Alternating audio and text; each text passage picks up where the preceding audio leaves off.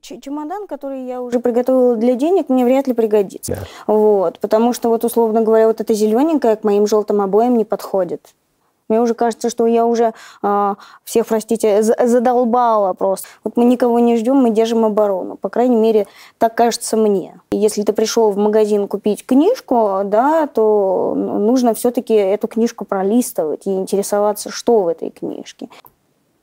Всем привет, меня зовут Гриша Мастридер, и с вами передача на YouTube для тех, кто любит книги «Книжный чел». Сегодня у нас классический выпуск о литературе. Сегодня у меня в гостях писательница Мария Аверина, которая, книга которой э, «Контур человека. Мир под столом», дебютный роман, который вошел в лонг-лист премии «Нацбест», а еще которая ведет паблик в Фейсбуке на 20 тысяч подписчиков «Литературный клуб» Марии Авериной и преподает детскую литературу. Привет, Мария.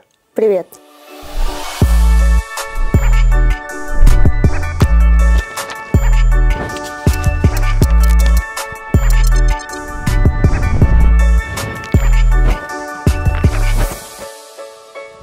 А многие подписчики писали мне, вот сделай выпуск с молодым писателем, который расскажет, как вот пробиться в этой индустрии.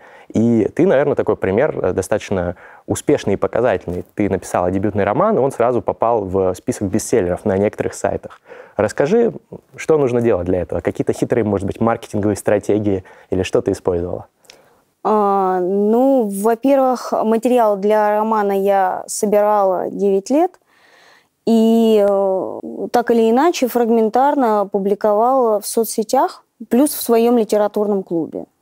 Вот, что, собственно, дало мне потенциального покупателя. Поэтому э, роман ждали, и, соответственно, когда он появился, да, его начали покупать. Вот. То есть э, я тут сработала немножко как агент по рекламе. То есть я сама себя рекламировала до того, как книга а, попала в издательство. То есть ты, ну, там, мне в, в память приходит, например, пример Глуховского, который тоже там публиковал э, в интернете сначала, да, свой, свой метро первое, вот, и потом, э, собственно, с огромными тиражами распродал. То есть ты думаешь, что все-таки другим молодым писателям стоит э, начинать с прокачки своего личного бренда в интернете? Ну, я думаю, что это, по крайней мере, доступный для всех способ. Скажем так, я, в принципе, а, и в издательство попала а, благодаря тому, что вела соцсети. Угу. Вот, то есть э, у меня появились неожиданные, очень интересные знакомства, которые в итоге вывели меня на Эксмо. Ну вот. То есть, в принципе, никогда никаких там каких-то глобальных планов у меня не было. Ни на публикацию прозы, ни на то, чтобы а что я попаду когда-нибудь в подобное издательство. Угу. То есть на тебя обратили внимание, что ты там книжный блогер, э, захотели а, познакомиться и ну, так далее? Нет, я скорее публиковала какие-то отрывки из э, будущего романа. А, а и... то есть ты не планировала его сдавать, ты просто как в интернете хотела? Да, я просто выкладывала там небольшие фрагменты, какие-то рассказики, анекдотические случаи. Э, на, на тот момент это даже и не предполагалось, что будет роман. В принципе, ну, максимум, на что я рассчитывала, это, может быть, собрать э, повесть. Вот. И а, я совершенно случайно познакомилась на Фейсбуке с Александрой Николаенко. Она вот в семнадцатом году стала лауреатом Букера как про нее шутят, э, человек, который убил Букера.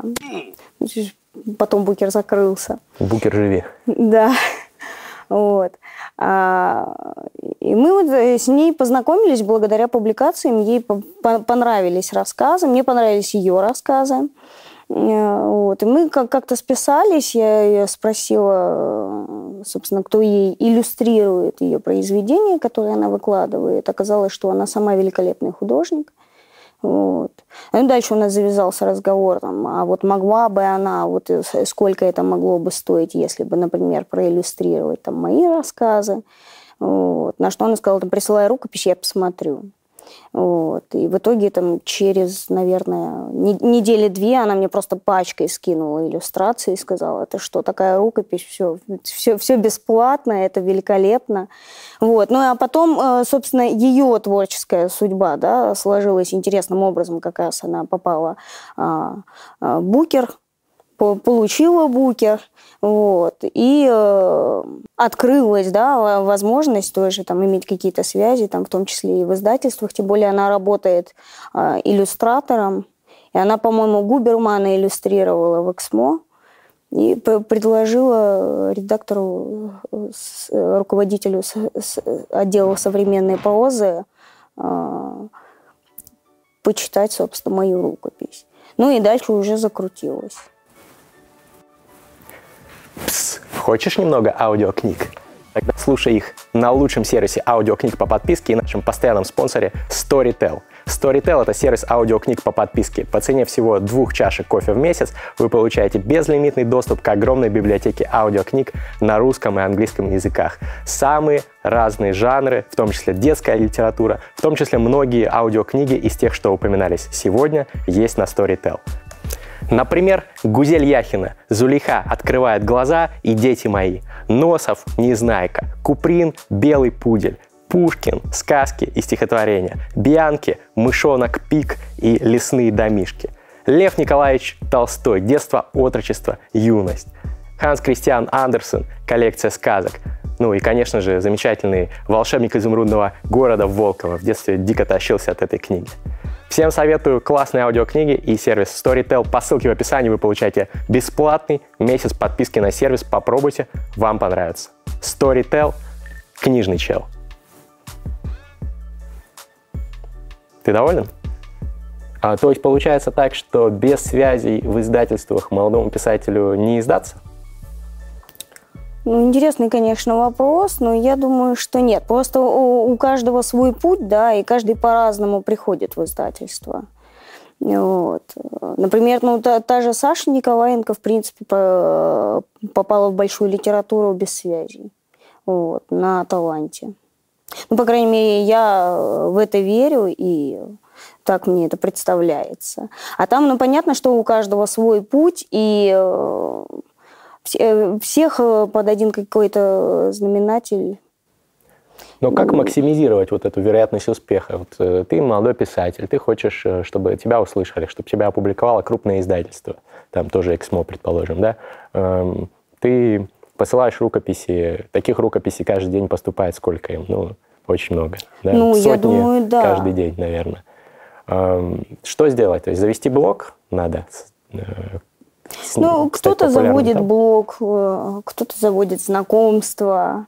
Вот. Э, разными путями люди попадают. Ну, я, например, знаю, что Эксмо э, всю текучку просматривает.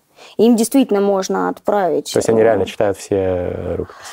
Оно же там не читается, и я так предполагаю, что вряд ли кто-то будет там прочитывать всю рукопись, если она не заинтересовала. В принципе, наверное, чтобы понять, там будет это продаваться, не будет, хорошо это написано или плохо, ну, ну 20-30 страниц, наверное, достаточно. Да, а потом у, у, у них огромный отдел работает, и понятно, что это много-много людей, которые просматривают, да, все рукописи просматривают. Но я могу сказать, что когда я начинала писать, это было где-то в 2009 году, э, я познакомилась с интереснейшей женщиной. Она работала, э, работала на редактуре текстов. Вот, э, сама писала романы, но в основном любовного содержания. Вот, и она, например, рассказывала, что попасть в издательство – это в какой-то степени рулетка. Вот. Потому что когда рукопись падает на почту, условно говоря, издательство, да, а, дальше она распределяется по людям. Вот. И это может прийтись по настроению и не прийтись. По, по, по, ну, как, как ну, бы условно понятно, говоря, да. да, вкусовые еще Многие гениальные романы ну, не заходили сразу, например. Людям, которые Да, читали в поэтому она, например, э, говорила, что для того, чтобы э, там, точно быть уверенным, там, попадешь ты, не попадешь, можно в одно и то же издательство, на одну и ту же почту, там, раз в месяц. Несколько раз. Да. Одну и да. ту же. Одну и ту же, да. И Лучше, наверное, это действительно может попасть в отправлять. разные, скажем так, а, ну, к разным людям, да, и, соответственно, кому-то зашло, кому-то не зашло. Ну, это по рассказам. Я говорю, я просто не работала в издательском звучит бизнесе, логично. поэтому я предполагаю, что она права в какой-то степени. В общем, э, первое – личный бренд в интернете. Про это, кстати, тоже будут ролики на этом канале, как его формировать. Второе – это нетворкинг. Обязательно тоже про это поговорим. И третье – настойчивость. И, ну, конечно, понятно, качественный, качественный контент самой книги. Это не обсуждается. Да, но это при том, что, понятно, а, я, я в какой-то момент поняла, что, наверное, любая писанина, даже самая жуткая графомания, как мы сейчас да, можем это назвать, все равно найдет своего читателя, условно говоря. Даже в 2020 году. Да, конечно. Эм, Разве нет такого, что люди начинают меньше читать и какую-то прям жуткую графоманию они не купят в литературе жестоко на полках разной? С большей вероятностью выберут что-то более проверенное, качественное. А ну, знаете, такое интересное наблюдение, по крайней мере, я с этим сталкивалась. Люди часто выбирают не по тексту книгу, а по обложке. Обложки. Да. Вот, потому что вот условно говоря, вот эта зелененькая к моим желтым обоям не подходит. Серьезно. Насколько это часто вообще? Ну, часто. Мне, например, говорили, что да, там ва- вашу книгу мы не купим, потому что ну, вот белая обложка, она, она не подходит. Не стильная. Это не стильно, да, не нравится. Вот, вот была бы какая-нибудь там желтенькая, там с каким-нибудь там суперизображением, да. Поэтому вот э, там цветные серии, например, я знаю, охотно покупают. Причем покупают только потому, что, боже, как мне нравится оформление.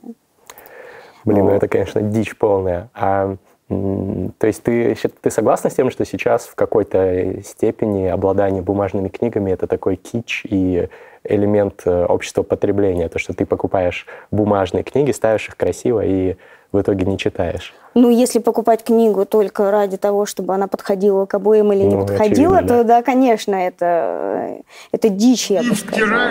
мне Не знаю, дичь. наверное, если бы в, со- в советские времена там наши родители или бабушки задумывались о том, а, подходит книга к обоим или нет, я думаю, что библиотеки не были бы собраны, Достоевский не был бы прочитан. Разве Уже в советское тогда же- время не было такого тоже, что у людей книги стоят? Я где-то читал, что распространено такое, что неразрезанные страницы там во всех книгах. Нет, ну, да, да, да, начнем с того, что а, тогда было в какой-то степени модно, да, то есть э, Ну и сложно было достать книги еще. и сложно было достать. Значит, ты это, успешный человек, это же книг много. превращалось в некое коллекционирование. Я, кстати, э, там, лет шесть назад познакомилась э, с человеком, э, с с человеком, который мне а, подарил свою библиотеку. Вот. А, причем там книги начала XIX века, полное собрание сочинений Достоевского, Пушкина, да, еще старых, да, грубо говоря. Круто. А, да, там Лермонтов, Толстой и Алексей Лев, ну и так далее. Вплоть до того, что Кир Булычев полное собрание сочинений в суперобложках. Вот. И я спрашиваю, ну а, а как, не жалко? Вот он просто подарил. Вот он под- подъехал грузовичком, свалил мне это все дело в лифт, на кнопочку нажал, сказал, да удачи, читайте. Вот. И там, да, многие книги были не, не прочитаны, вот просто навье. Ты откроешь, там страницы хрустят. Человек женился. Жена сказала, выбирай либо я, либо книги. Серьезно? Да, все. Ну, как бы он сказал, ну, зачем мне эта макулатура, действительно. Она там, а, он хотел ее сначала на дачу вывести. На даче оно не подошло как раз под цвет обоев. А то есть жене почем не угодили книги? Что они место занимали или что? Место, пыль, они не- не не вписываются в интерьер. Ну, я бы тут явно передумал насчет брака в таком случае. Это тревожный звоночек. Ну, вот, а он а, определился все-таки в сторону брака. Ну, интересно, как у него все сложилось. Ладно. Э, Понятно. Значит, хотел еще про что поговорить. Э, м, Тоже многие подписчики писали. Вот расскажи, каково живется вообще молодым писателям. То есть есть такое мнение, что, во-первых, очень сложно. Книги сейчас никто не покупает практически. Во-вторых, денег вообще за книги ты не заработаешь, если ты не Дарья Донцова или не Пелевин или Прилепин. Вот э, насколько эти стереотипы, они реальны? Ну да, реально в какой-то степени. Но практически не читают. Все зависит, да, от рекламы, грубо говоря.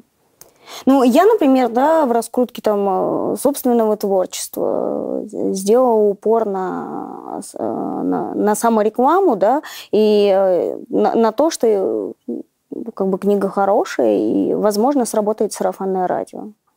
Вот, потому что там каких-то особых возможностей рекламировать себя у меня нету. Ну, кроме твоего блога, где Ну, ты... кроме блога, да, но опять же, там же особенности Фейсбука тоже надо учитывать.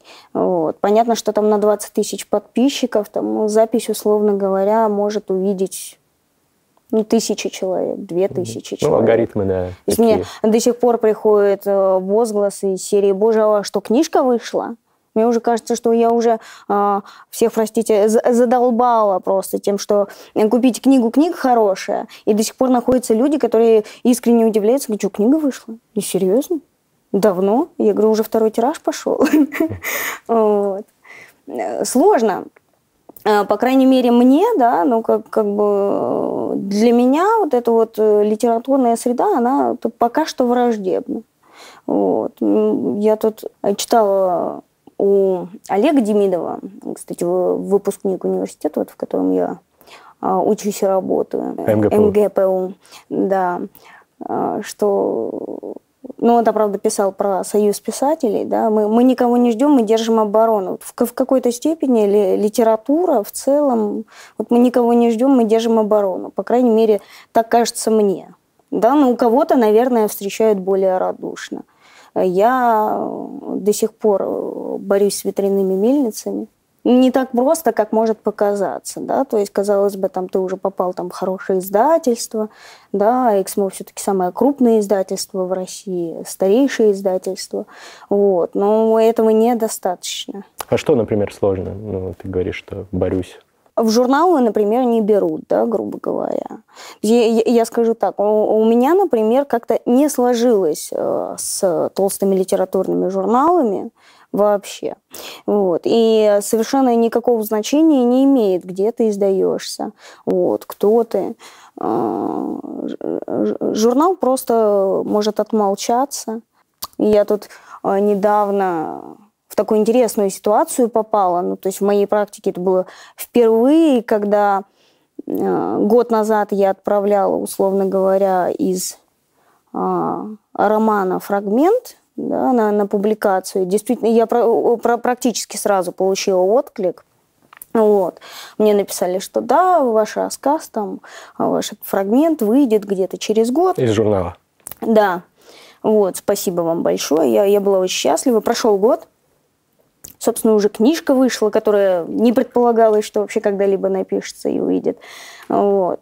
А ответа от журнала никакого нету, ну, грубо говоря. То есть я, я просматриваю, там, номер 4 нету но уверенной нету. Номер пять нету. Номер шесть нету, да, я пишу, здравствуйте, там, уважаемый журнал, вы знаете, вот, вот собственно, прикладываю переписку. Не забыли вы говорили, да, что вот. И мне пишут, вы, вы знаете, редакция журнала еще не приняла э, о публикации там, э, вашего рассказа. Ну, вот мне это дико. Ну, понятно. Видимо, поэтому роль литературных вот этих толстых журналов, она и ослабевает очень сильно, потому что они такие э, не очень эффективные. Хоть, ну, я вот могу вспомнить, я не знаю, может быть, ты лучше разбираешься, я могу вспомнить только вот разве что Сальникова, по-моему, Петрова в гриппе сначала опубликовали в э, каком-то журнале таком, а потом уже в, стала книга хитом сама. А каких-то других писателей, ну, которые из э, таких журналов сейчас выходят? Гузель Яхину по-моему, в «Сибирских огнях» публиковали. Изначально... Зелейха, да, «Открывает глаза». Да? Только да. потом издали? Да, да. Я не знал. У нас Нет, тоже с ней скоро многие выходят будет. из журналов, действительно. Ну, по крайней мере, издатели, насколько я понимаю, как-то просматривают, да, там, Но обычные критику, люди мало кто и... читает. То есть именно вот из индустрии в основном, да? А, ну, я, например, общаюсь, да, ну, у меня э, обычные люди, да, круг моего общения, никто не выписывает сейчас Ну да. журналы. Да, ни- никто не следит за премиями. В принципе, ну вот знают тех, кто на слуху, да, там Улицкая, понятно, там Рубина, Пелевин, Прилепин, да, там Сорокин, ну то есть там Иванов. А вот называешь там кого-нибудь, кто там тех же Петровых в гриппе, да, там ну, нет, первый раз Ну, слышу, Петров хотя Гриппе очень казалось хорошим тиражом продались. Это, по-моему, там один из самых продаваемых сейчас романов. Ну, Ну, это же все, все условно. Э, Хороший Не, ну тираж. равно там но, не огромный, а, Давай да. начнем с того, что да, сейчас, в принципе, для начинающего писателя там тысячи экземпляров уже хороший тираж. Это там раньше издавали там по 100 тысяч, да, Ну да, все да. время уходило на допечатку, а сейчас, ну что, что такое там тысяча, ну три тысячи. а почему ты Вот. думаешь, кстати, так? Э, В смысле? Ну, настолько вот упала, э, почему цифры? А, почему упала цифра? М? А потому что скорее стали брать э, не качеством, а количеством. Очень много людей пишет, очень много людей издается. А- огромный выбор. То есть конкуренция. А, да, конечно. Крупные издательства э, выпускают, ну, я не знаю, ну, миллионы, наверное, да, книг в год. Ну, 100 тысяч точно, да, а- различного плана, жанра, вот, направленности. Вот, и вкладываться там в каждого автора издательство и так затрачивается, грубо говоря.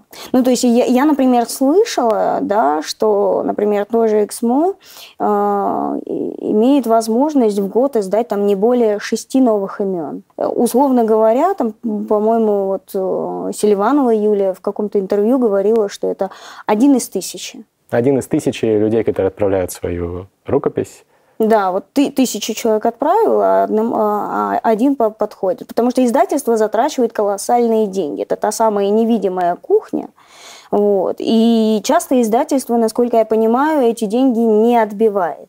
Потому что это, конечно, это затраты, это реклама, да, особенно если это новый имидж. Попробуй раскрути. Это там э, начинают, да, предлагать. И я, я, я слышала, что магазины не очень охотно берут новых авторов. Берут там при условии того, что там тогда вот известных чуть-чуть со скидочкой дадим, да. там. Понятно. Вот, ну, то есть таким образом. Скажи, а вот как устроена экономика сейчас э, книготорговли с точки зрения писателя? Сколько вот писатель в среднем получает денег за один проданный экземпляр своего романа, например, своей книги?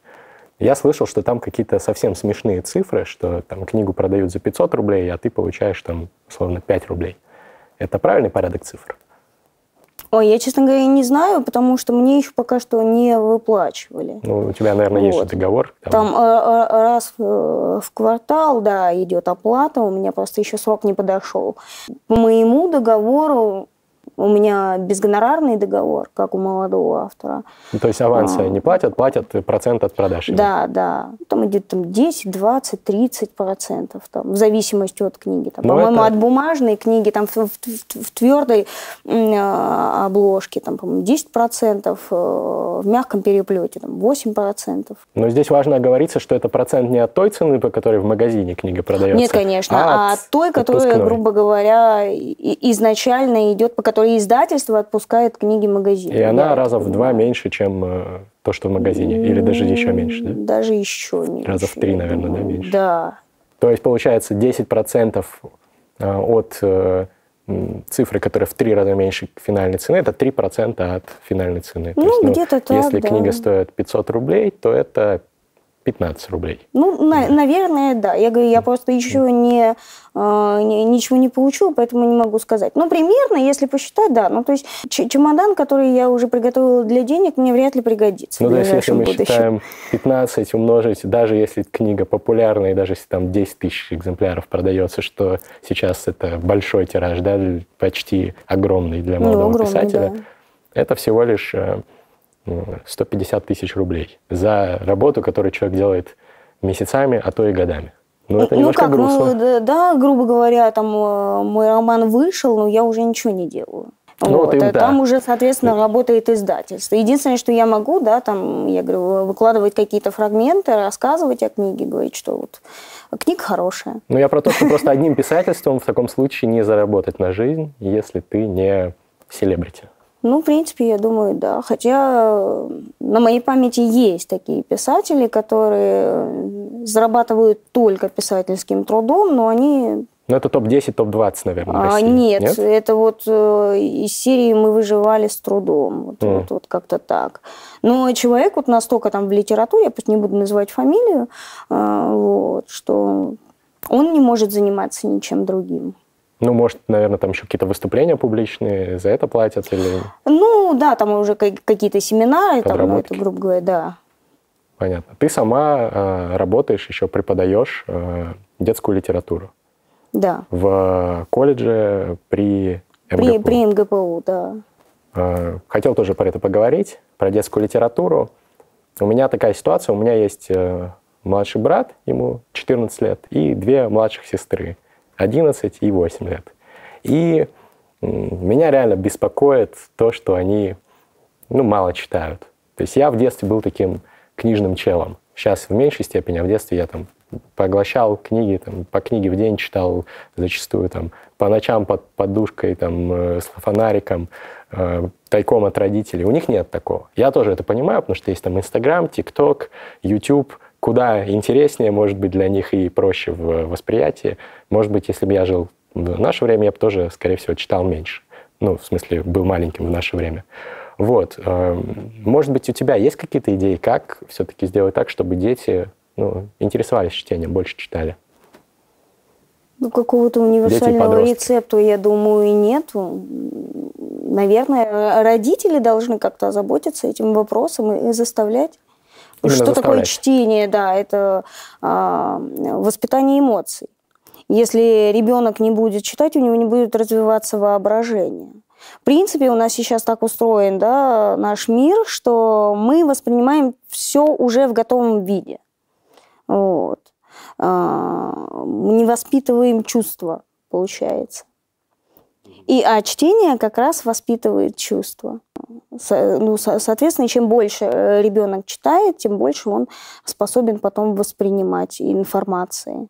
Просто надо, наверное, подбирать ребенку литературу, да, исходя из его круга интересов. Я не знаю, у меня, я помню, младшие братья с большим удовольствием там, читали а, всю научную литературу по динозаврам. Они обожали mm, динозавров, да.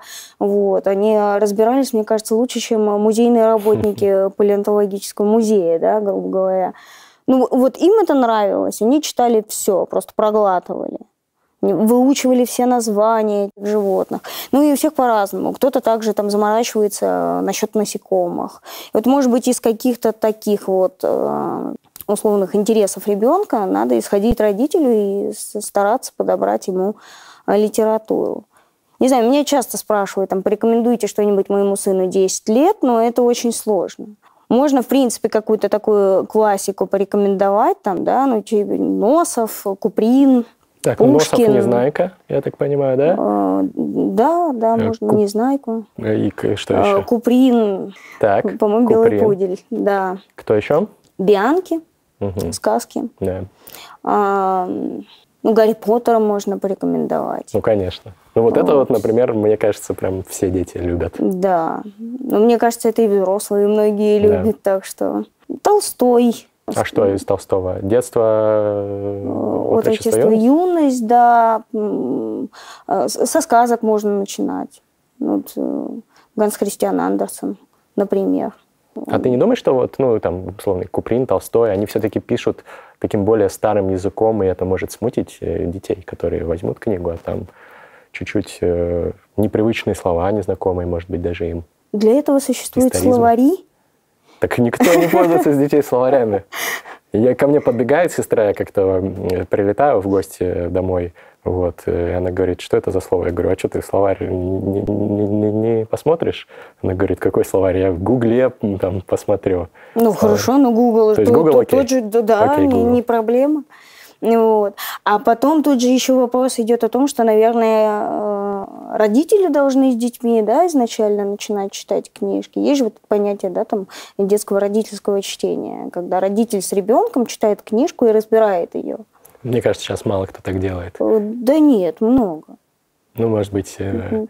Может быть, ты общаешься с такими правильными родителями? Ну, ну может быть, мне, мне просто везет. Ну, я, я не знаю. Ну, по крайней мере, вот опять же, там а, какие-то отклики на мою книжку. Это несмотря на то, что ей присвоили 16+, угу. люди покупают для детей, да, и с детьми фрагментарно читают, А как вот лучше читать? Э, вслух вместе читать? Или, или ты сидишь э, рядом, ребенок сидишь, сиди, сидит, и вы там в одну книжку уткнулись? Как бы ты советовала?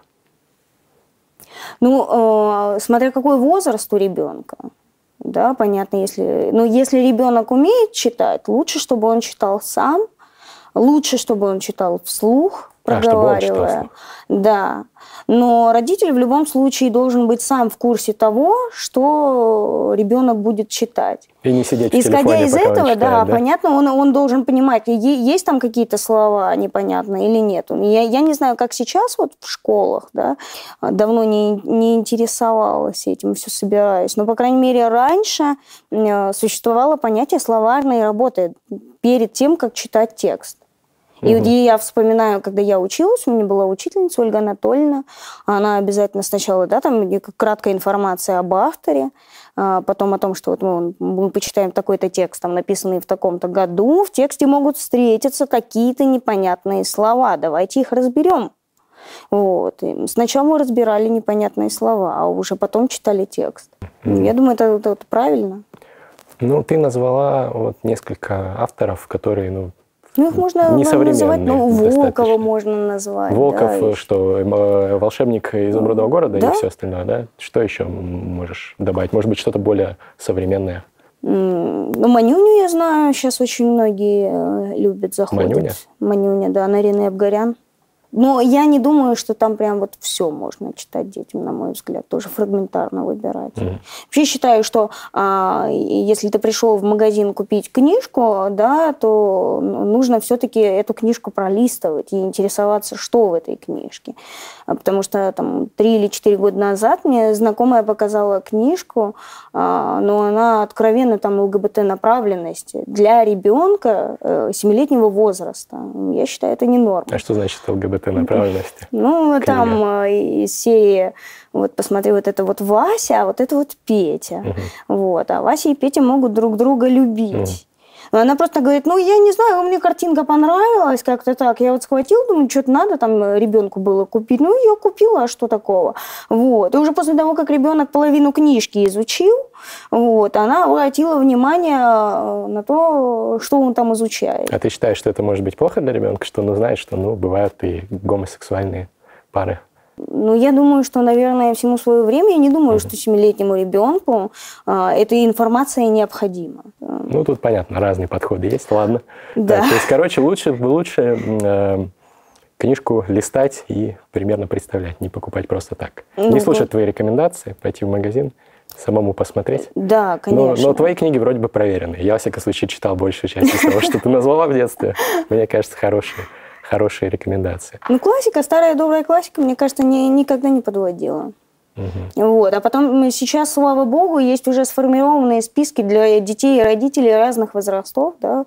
Можно все это загуглить, есть специальные порталы, которые подбирают. А какой, какой посоветуешь? Какой-нибудь конкретный, может быть, будет здесь ссылочка? Ну, LifeLip, например, они постоянно делают интересные подборки. А мы дадим ссылку в описании, как обычно. Переходите по ссылкам в описании. У нас всегда все книги и рекомендации из выпуска там оказываются.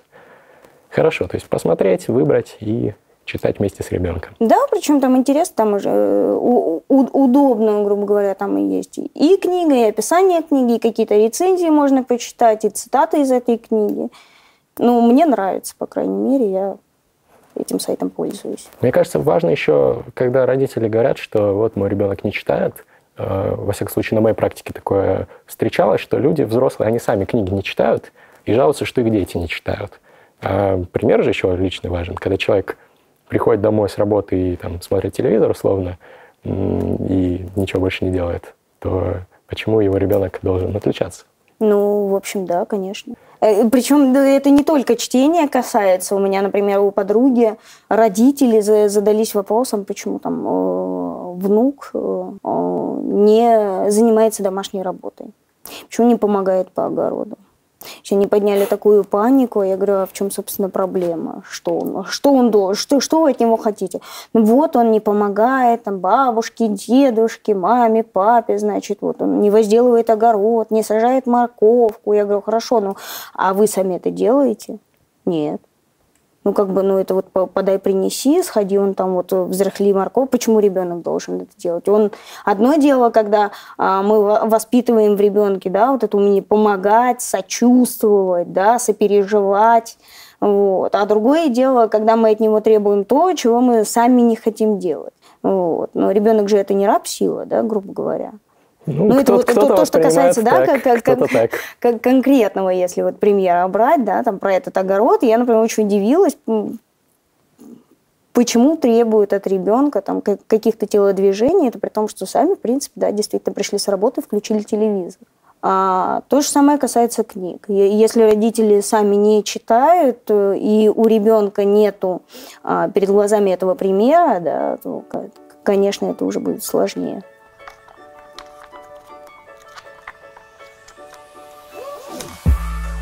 Это? Это Patreon. Сервис, с помощью которого подписчики могут поддерживать своих любимых креаторов.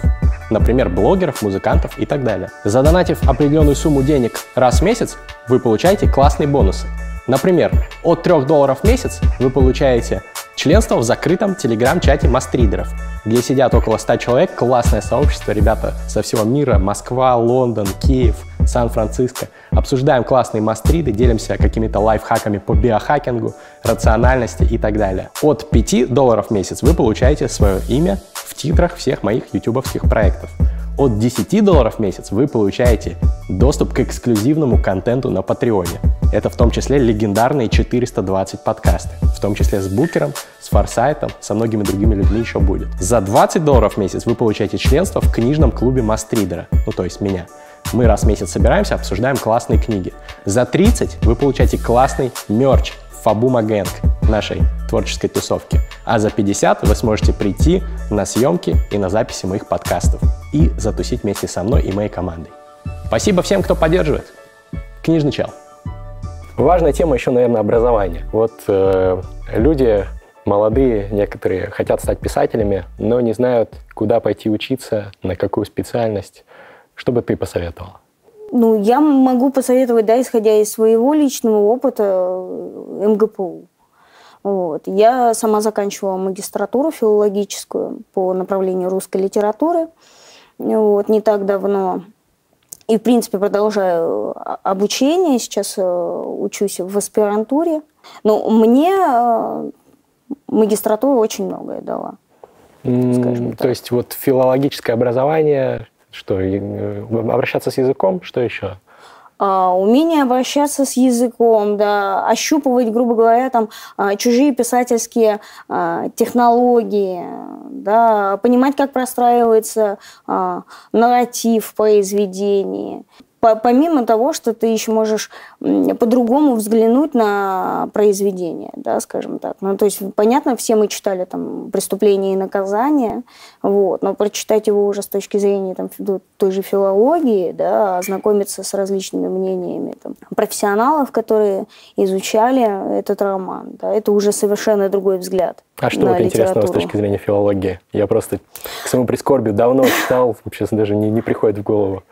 Ну, я, например, могу сказать, я в этом плане очень люблю бесы Достоевского. Угу. Вот. Э, я, например, с большим удивлением узнала, что Достоевский э, считается э, великим психопатологом. Вот. И, специалистом по психическим отклонениям. Да. Вот. И он тот писатель, в произведениях которых наибольшее количество героев ну, мягко говоря, с отклонениями, mm. да, тех, которым можно поставить диагноз. Причем даже э, Фрейд снимал шляпу в этом плане перед Достоевским, утверждая, что он шагнул э, далеко за пределы самой науки, и наука должна сложить копии мечи просто перед талантом Достоевского. Ну и о каждом писателе так можно найти что-то интересное и узнать. А зачем аспирантура? Вот российские аспирантуры это же зачастую просто такие достаточно сомнительные предприятия, куда люди ходят ну, для того, чтобы, может быть, кому-то нужно э, в армию не пойти, если это мужского пола люди. Э, кому-то просто нужно там для госслужбы корочку, что ты кандидат наук для продвижения. Вот для тебя зачем тебе аспирантура? Ой, я пошла ради интереса. А, ну, во-первых, мне было интересно испытать себя. Вот. А, во-вторых, это, опять же, работа со словом, только немножко другая, да, это, а потом это открывает возможности поработать э, в рукописных отделах. А что это значит, рукописные отделы? Смотреть рукописи писателей, а. переписку, например. Ну, То есть ты их изучаешь? Да, ну у меня конкретно, я занимаюсь там писательницей а, конца XIX века, а, Капиталиной Валерьяновной Назарьевой. Я думаю, что о ней не слышал никто. В общем-то... Советуешь почитать? Нет. Нет? Нет, я, я, я не советую почитать. Вот, она скорее э, как представительница массовой литературы может быть интересна э, историкам литературы. Вот, потому что, а, в принципе, она писала в одно время с Достоевским, Тургеневым, Гончаровым, а, Леонидом Андреевым. Но составляла некий фон, да, угу. скажем так, вот э, а, тому литературному процессу, который ну, тогда-то там, понятно, там Вербицкая, Чарская, Шапир угу. вот, начали появляться после 61 года отмены крепостного права. Вот. И это все интересно ну, иметь представление, откуда, как развивалась да, литература, скажем так, в какую сторону, что она из себя представляла. То есть э, э, до нас сейчас дошли да, какие-то вот не так много имен, да, скажем так, на слуху, ну, понятно, там Толстого, да, на, на, наверное, слышали все, да, там, понятно, Пушкин, Лермонтов, там, Гоголь, вот, это все замечательно, но мало кто, например, представляет, что а, тысячи писательниц еще трудились параллельно, публиковались в толстых литературных журналах, переводились там, на 5-6 а, языков. Вот. и были интересны, ну, массовая литература, да. И очень интересно, почему сейчас об этой литературе, например, ну, никто ничего не знает, не помнит, да, что произошло. Почему эти писатели всех не прочитаешь, я думаю. Ну, то есть, ну, я вот даже фамилию не запомнил, имя красивое, Капиталина. Капиталина, вот. да. Ну, мне кажется, что просто, ну, как, как можно всех прочитать, если еще из классики, например, вот лично у меня много не прочитано. И я, естественно, что-то возьму из своих пробелов сначала восполнять, какой-нибудь роман Фолкнера, который я не прочитал, а не как какого-нибудь ноунейма там из 19 века. Но, наверное, изучать это интересно. Ну, это интересно, да, конечно. А потом даже интересно проследить, да, вот это то, что я называю, у каждого произведения должен быть запас прочности. И классика тем и отличается от э, массовой литературы или там, да, дамских романов, по крайней мере, там, конца XIX века, да, тем, что э, есть запас прочности и э, если вот эти вот механизмы проследить, прощупать, вот эти методики, да, почему? Просто задаться вопрос, почему одни остаются в истории, да, а другие не остаются. Но это интересно. Да. Ну, не знаю, я, я сама на самом деле не ожидала. Я когда пришла э, в нашу аспирантуру, я хотела заниматься как раз творчеством Достоевского. Ну да, вряд ли ты пришла и такая, дайте мне Капиталину. Да, Капиталину Валерьяновну, пожалуйста.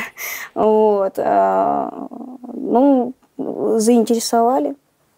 Интересно. Увлекли рассказали, да. Но мне повезло, мне просто на самом деле э, научный руководитель очень интересный сама человек, и вот она мне порекомендовала, говорит, Достоевский, это все понятно, Тургенев, все, все, все здорово, а вот есть еще писатели второго ряда, а вот можно поинтересоваться.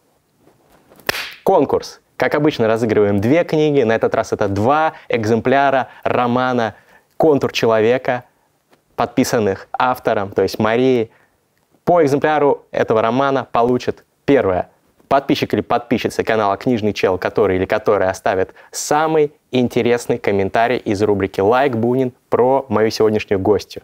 Расскажите, как она вам, понравилась или нет, может быть, какой-то критический комментарий, может быть, какой-то хвалебный комментарий. Я читаю все комментарии, автор самого интересного комментария получит эту книгу, и Второй экземпляр получит подписчик или подписчица моего паблика ВК Мастриды, который или которая репостит к себе на страничку пост с этим роликом. Итоги конкурса подведет рандомайзер через несколько недель. Мы их все публикуем в паблике Мастриды, не пропустите.